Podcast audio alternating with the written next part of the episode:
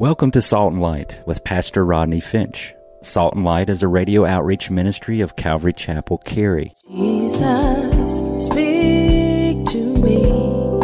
Open your word and reveal your heart to me. Salt and Light is a series of verse-by-verse studies through the Bible, focusing on its practical application to our everyday lives.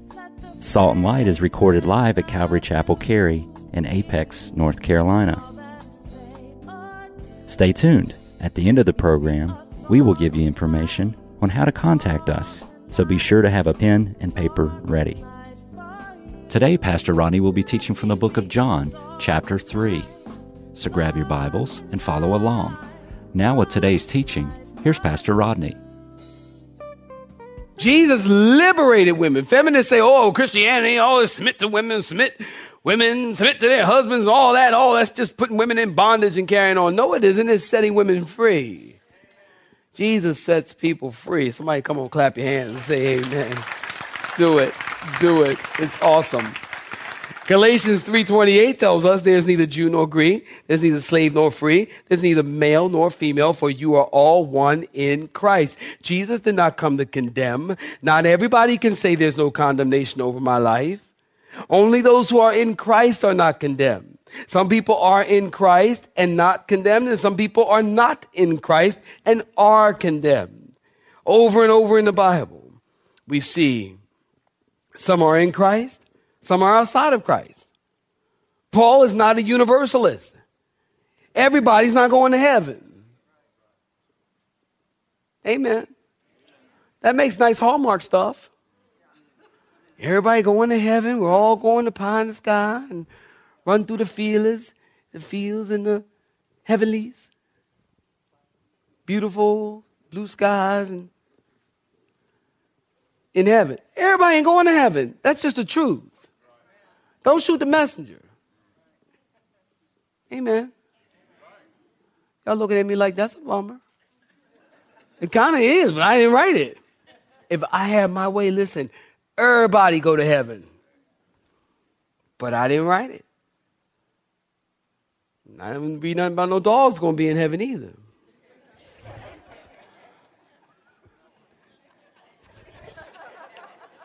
Somebody said all dogs go to heaven. Since I write a movie about all dogs go to heaven.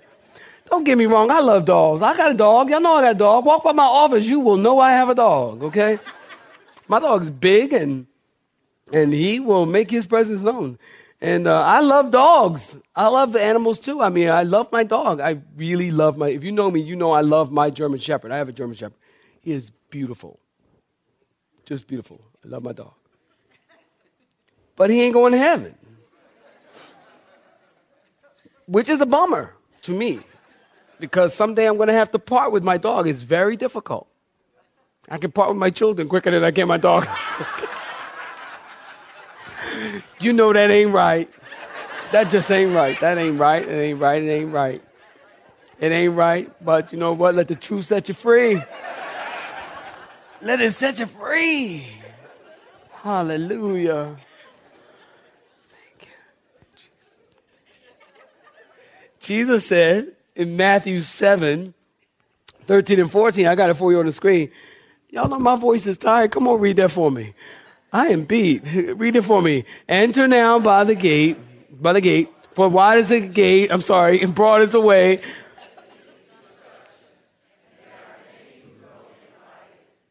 Now.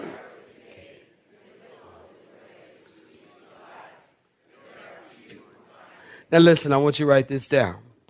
There are two gates, simple as this.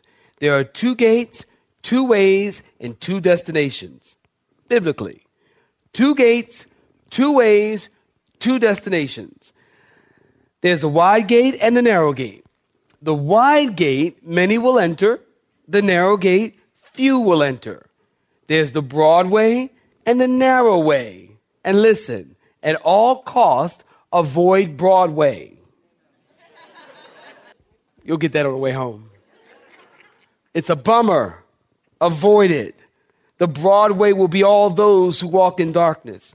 The Broadway will be those going after humanism and atheism and pluralism and inclusivism and any other ism that denies God. The Broadway is a popular way, and many are on that street. The narrow way is less populated, and again, few find that way. It's called the narrow road, the God road, the King's Highway. The narrow way isn't the popular way. The crowd isn't flocking to this way. The narrow way is difficult to get through. The narrow way is the way of holiness and truth and light and life. Proverbs 16:25, there is a way that seems right to man, but its end is the way of, anybody know? Death or destruction. And you and I must choose which way to take. Someone once said, it is better to walk a lonely road with Jesus than to be without him in a crowd. Did you get that? It's better to walk a lonely road with Jesus than to be without him in a crowd. Don't expect your friends to go through the narrow gate with you. You're going to have to go it alone. You're going to have to stand on your own. Don't we sing about it? Don't none go with me, yet I will follow. I've decided to follow Jesus. No turning back, no turning back. Don't none go with me, yet I will follow. You got to be willing to follow Jesus, and sometimes you got to follow him alone because a narrow gate is narrow. Two gates, two ways, two destinations. One leads to destruction and the other leads to eternal life. One leads to life and light, and the other leads to destruction and eternal darkness. And you say, come on, Rodney, you don't believe in hell, do you? I absolutely do. Jesus absolutely did. Jesus wasn't your normal user-friendly pastor. Jesus spoke more about hell than any other preacher. And the reason he did is because he's been there, and he doesn't want anyone else to go there. God doesn't want you to go there. This text clearly is saying, Jesus is saying, that not everyone is going to heaven. There are two roads in life. One leads to heaven. Are you listening? And the other leads to hell. There are many on the road to hell. They just don't know it. There are many good, decent, religious people who think they're going to heaven and they're not. An old Negro spiritual says, everybody talking about heaven ain't going there. That's very, very true. Only by being in Christ does Christ's condemnation become your condemnation? Listen close. Christ's condemnation becomes your condemnation. If you want to say now and at the last judgment, there is no condemnation for me because Jesus endured it for me, then you have to be in Jesus. And if you're in him, what happened to him happens to you. We've all heard Jesus died for the whole world. That's true. He is the Lamb of God who takes away the sin of the world. But what that means is that there is infinite room in Jesus. Not that the whole world's going to heaven. Huh? You got me? But that there is room for any who would call upon his name. There's room. Jesus is not a small hotel. There's room for everybody. And everyone is invited. Somebody once wrote a song, a hymn that says, there is room at the cross for you. There's room at the cross for you. Though millions have come, there's still room for one. Yes, there's room at the cross for you. So what if you don't come? And what if you don't believe? Or you don't receive? Verse 36 tells us, he who believes in the Son has life. And he who does not obey the Son will not see life. But the wrath of God abides on him. The wrath of God and the condemnation of God is taken away in Christ. Look at verse 19 in your Bible. It tells us this is the judgment that light has come into the world. This word light is used 272 times in the Bible. And we're going to review every single one of them right now. I'm just kidding. The Bible has a lot to say about light. Genesis 1:3, you want to jot down? Genesis 1:3, God said, let there be light.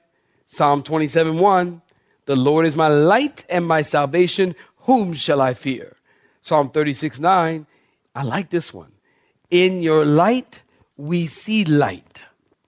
In your light, we see light. Psalm 118:27, God is the Lord, and he has given us light. Proverbs 6:23, the law is light. Psalm 119:105, the word is a lamp. Somebody say it. The word is a lamp to my feet and a light to my path. Psalm 119:130. The entrance of thy word gives light. Ephesians 5:8 tells us that we are to walk as children of light. John 1:4-9, John 8:12, Jesus said, I am the light of the world. Over and over the Bible talks about light and darkness. And obviously in our text, the light that came into the world is Jesus. Then the purpose of light is to expose, reveal, illuminate, shine. Light enables people to do their work. Light represents what is good, pure, holy, and true, and reliable. Light exposes what exists, whether it's good or bad. In the dark, good and evil look alike. In the light, they can be clearly distinguished. When Jesus came in the world, light came in the world. 1 John, memory verse, 1 John 1:5, tells us God is light. The Bible doesn't say God is a light. It says God is light. Am I right? God is light. God is light means God is perfectly holy and true, and that he alone can guide people out of darkness of sin. God is light sums up the divine character. God is love sums up his moral nature. God is light, and wherever God is, the light of his truth shines brightly. The truth about all things comes when the light is revealed. The truth about God, the truth about ourselves, the truth about the way to God, the truth about what is good and what is beautiful, the truth about what is ugly. All right thinking and all right doing is defined and measured by Jesus, the light. And everyone in verse 20 and 21, look at it. And everyone practicing evil hates the light, hates Jesus, and does not come to the light, Jesus, lest his deeds should be exposed. And Jesus, saints, listen, is digging into our souls right here. And he's explaining why some people don't believe and some people do. Some don't come to the light because their deeds are evil and will be exposed. Think about that. When you go to a nightclub, nightclubs are dark, seedy, aren't they? Just dark. Why? Because evil stuff is happening in these dark nightclubs. They only turn on the lights when they're giving each other Grammys. Isn't that true? Evil deeds are done in darkness. Crime and immorality and drugs and sin. Now listen, don't misunderstand. Now watch this. Stay with me. Jesus is not saying that no sin happens in the light. He's not saying that. He's not saying no sin happens in public, because we know that's not true. Plenty of sin is flaunted in the light and in public. And the reason it's flaunted in the light is because Jesus has been so evicted and rejected in that area that sin gets a stamp of approval. You go to some places, go to some cities, and they parade their sin right down the street. Am I right about it? They parade their sin right down the street. How do they do that? How can they do that? How is it some cities and some locations and are just more wicked and evil, and sin is paraded down the streets, and people are yay, yay, yay, and giving camera coverage and news coverage and all this? Why? Because Christ has been so evicted and rejected in that area that sin in that area now has a stamp of approval.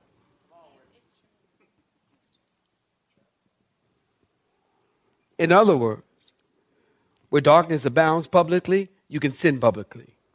When Christ, the light of the world, begins to shine on a person's life, it either leads him into repentance or it drives him further into darkness. Loving darkness and hating the light reveals the guilt in the heart. And that's why your friends don't like being around you, because you are light. Somebody say amen. Because you are light. I'm waiting while you clap your hands to do something. Because you are light. And when you as a Christian and you're light, and because light is harsh in darkness. Just harsh. You ever be in a dark room, like you're sleeping or something, you're like, everything's dark room, and there's, you know, and then somebody like comes in and turns on the light. And you're like, oh, man, hey. Yeah, because light and darkness is harsh. Because light and darkness cannot coexist. Period. If this room is dark, when you walk in this room, you turn on the light, the darkness has to flee. That's why you don't get along with certain people. Maybe that's why in your marriage there might be problems, because if one is walking in the light and one is walking in darkness, Houston, we have a problem. Because one wants to pray, hey, honey, let's pray, and, you know, hey, let's get together. Well, honey, you know, I don't feel like praying. Do we have to pray? Well, let's read the Word together. You know, well, let's read the Word. Let's go to church. Oh, we go to church all the time. Let's stay home.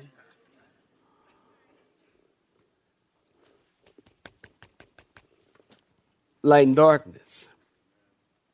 That's why being married to someone who doesn't know Jesus is horror. It's hell. And I ain't cussing y'all. I'm just telling you. Some of y'all are like, ooh, the pastor cussing. I'm not cussing. I'm just saying it's like the lower abyss. It is. It's terrible. It's horrible. Because you're on two different pages. You're in two different worlds. You're in two different spheres. One is walking in the light. The other's walking in darkness. And the two can't mix.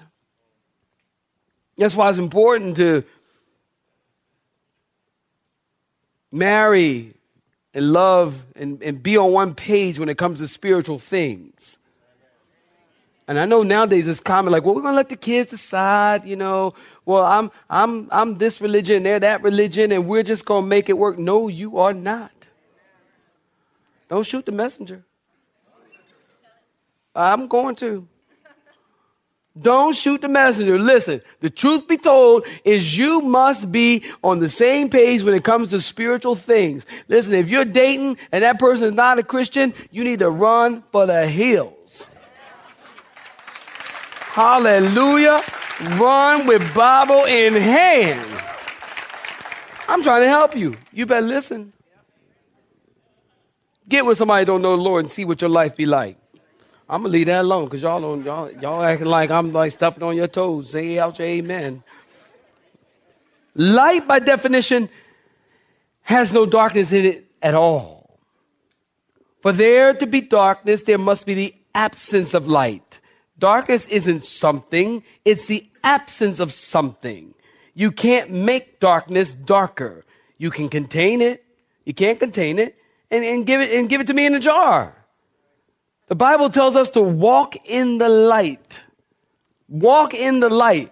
Walking in the light is not how you walk, it's where you walk. Walking in the light is not how you walk, it's where you walk. Verse 21, I'm coming in for land and let y'all go get you some chicken or something. I don't know what you... Whosoever, look at verse 21. Whosoever does what is true comes to the light, so that it may be clearly seen that his works have been carried out in God. This verse reads like, whoever goes on doing what is true, acting in accordance with the light, will always come to the light and not run away from it. Interesting. Nicodemus came to Jesus at night, and yet he's exposing himself to the true light. Now notice the contrast between the believer and the unbeliever in our text. The contrast is not one hates the light and the other loves it, although that's true and that's important. The contrast is not the unbeliever will not come to Jesus and the believer will, although that's true and that's important. The contrast is the believer, the one who loves the light, the one who comes to Jesus, comes by the grace of God. And he comes with a profound sense of God dependency and humility that everything good and every good thing that he does is able to be done only in God or by God's grace. The main point here is that there is a, listen to me, there is a kind of judgment that came into the world when Jesus came into the world.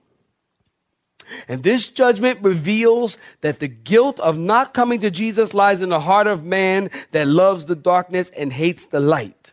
But the grace of coming to Jesus comes from the heart of God. Or to put it another way, unbelief is our fault and belief is God's gift. Which means if you don't come, you will perish and you will magnify God's justice. And if you do come to Christ, you'll gain eternal life and you'll magnify God's grace. Either way, God is magnified. Am I right about that? Either way. If you don't come, I don't think I want to be a Christian. Well, listen, when God judges you, you will not be able to say, I did not know. Remember last week? Didn't I tell you last week? I told you last week. There's going to be a DVD. Didn't I tell you? It's going to be a big old celestial flat screen. DVD HD. And God's going to show a nice close-up shot of you in the audience at Calvary Chapel. And then he's going to show a nice close-up shot of, he's going to back out and get a full view of the sanctuary, a panoramic view. Then he's going to come in on me. I don't know why I'm doing this. And then he's going to come in on me. And then he's going to say, you knew.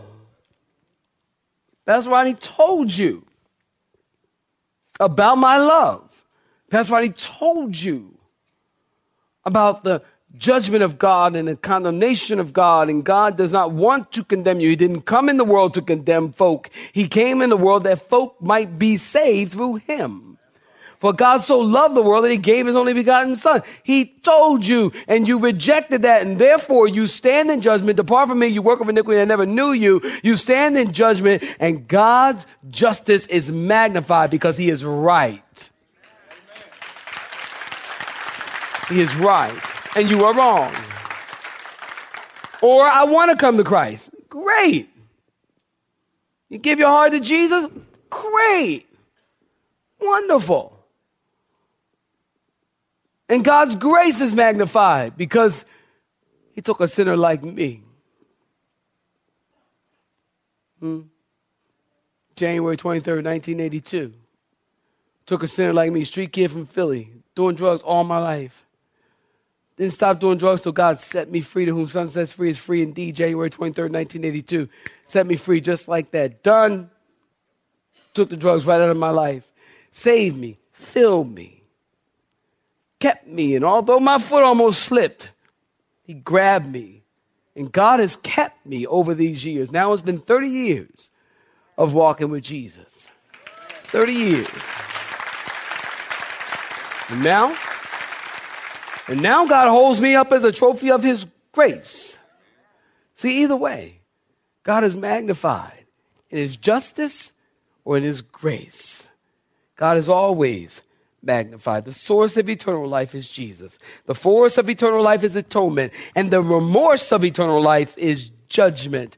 And finally, if someone dies and goes to hell and is condemned, then they do it over Jesus' dead body. John 3:16. Come on, stand with me and keep your Bible open. Stand with me and keep your Bible open. John 3:16. And I want to tell you something. John 3:16. I want you to read. Now listen, I want you to read it. And I want you to read it like you mean it. Read it like it's your last time reading it. Read it like after you read it, God gonna rapture. He's gonna take us up out of here. All right? That'd be a nice thing, wouldn't it? Then you don't have to worry about going to get no chicken. Because he got like a big old potluck up there. It's called the marriage feast. So we probably got some chicken, some steak, and some... I'm delirious. Chapter 3. Look at verse 16. Come on, read verse 16 with me. For God so loved the world that he gave his only begotten Son, that whosoever believes in him should not perish but have everlasting life. You have been listening to Salt and Light, a radio outreach ministry of Pastor Rodney Finch and Calvary Chapel, Cary, located in Apex, North Carolina. Join Pastor Rodney Monday through Friday at this same time. For information regarding service times, you can contact us at 1-800-293-0923. That's 1-800-293-0923. You may listen to today's broadcast in its entirety by visiting the Media Library on our website at cccary.org.